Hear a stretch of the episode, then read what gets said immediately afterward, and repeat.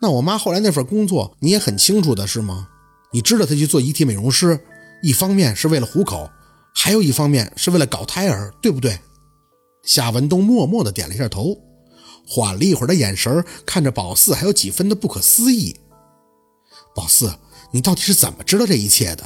就单凭你妈取得那个人胎的母亲来找你吗？如果遇上失代子那种，你妈都不会让人开口的呀。她还算是懂这些的。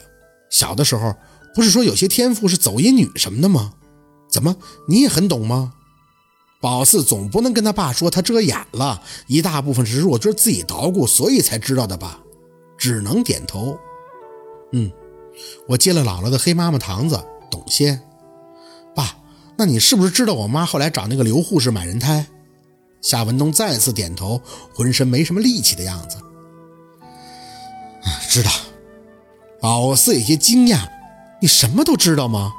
夏文东讷讷地扯了一下嘴角：“你觉得人胎这东西要多少钱一个？”宝四晃着脑袋：“这上哪知道去？这里边还有市场行情吗？”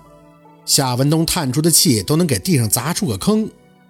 哼，其实啊，人胎这东西，只要是有患者来医院引产，那百分之八九十都是让医院自处的。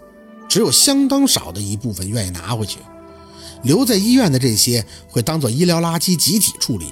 事实上，它就是被遗弃的，应该不值钱。但是这个承担的风险很大。你妈妈要食用的是少女的头胎，最好是未成年的，最差也得是二十岁左右的。当然，头胎是必须的，因为只有头胎是精血最足的。这个宝四懂。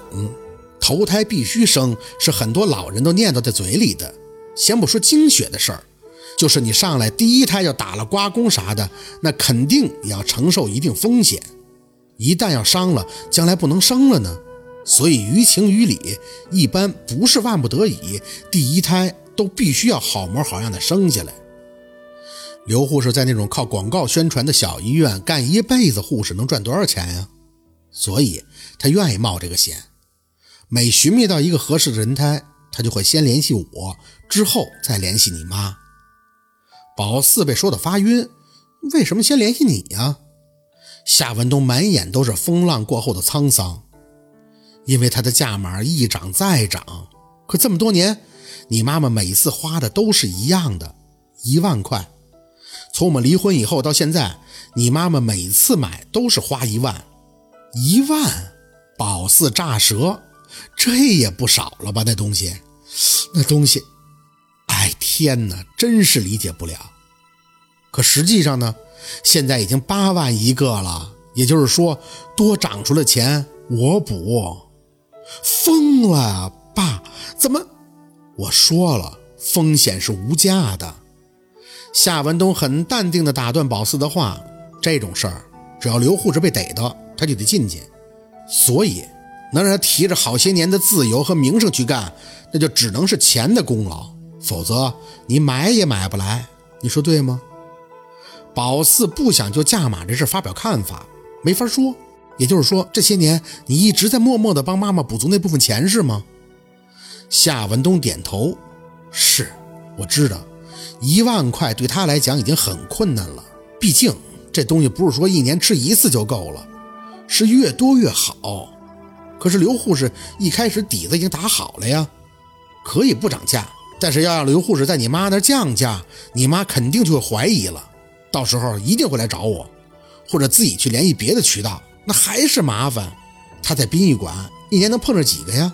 有时候也就是车祸，还得看孕妇的年龄及月份，月份大的胎儿她没法吃，月份太小不成形的也不行。所以你别说这个恶心。夏文东也做了个深呼吸，看向宝四。所以啊，你现在都知道了，你妈只是没有回头路了而已。既然她选择了吃人胎，那也许就只能继续吃下去了。宝四摇头，不可能，这世上一切都秉承着相生相克的原则，只要是法术，就有可以解决的方式。我会给我妈破的。想起宝四那第一次来大姨妈时，若君那张像是烂肉馅的脸，这东西能继续吃吗？它是有个好的皮囊，可里边都是烂心儿的。就不信他这么能吃到七老八十，再过个十年八年的，肯定就玩完了呀。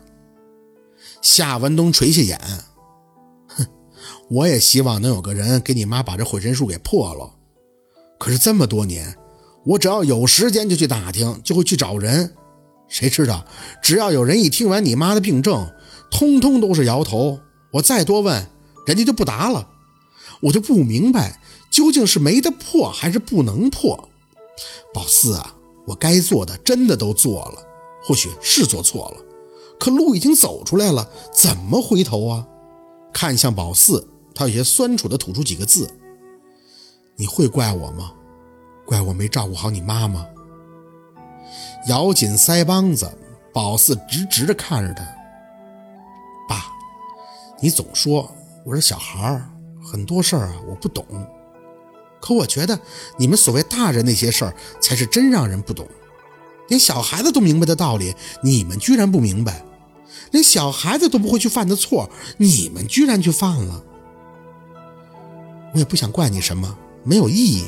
我只能说呀，我来的事儿你不要跟我妈讲，剩下的事儿我自己去跟我妈谈。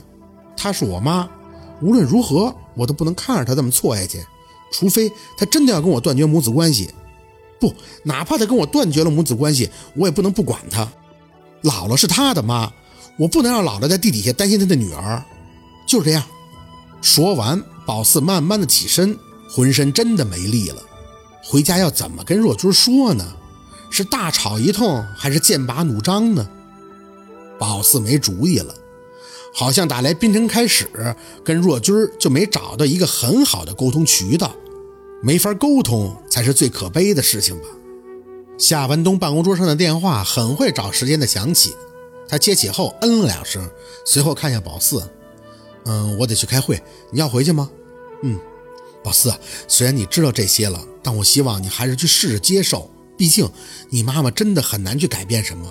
在我看来，我觉得你还是装不知道的好。你妈要面子，所以……”宝四傻了一般的笑了。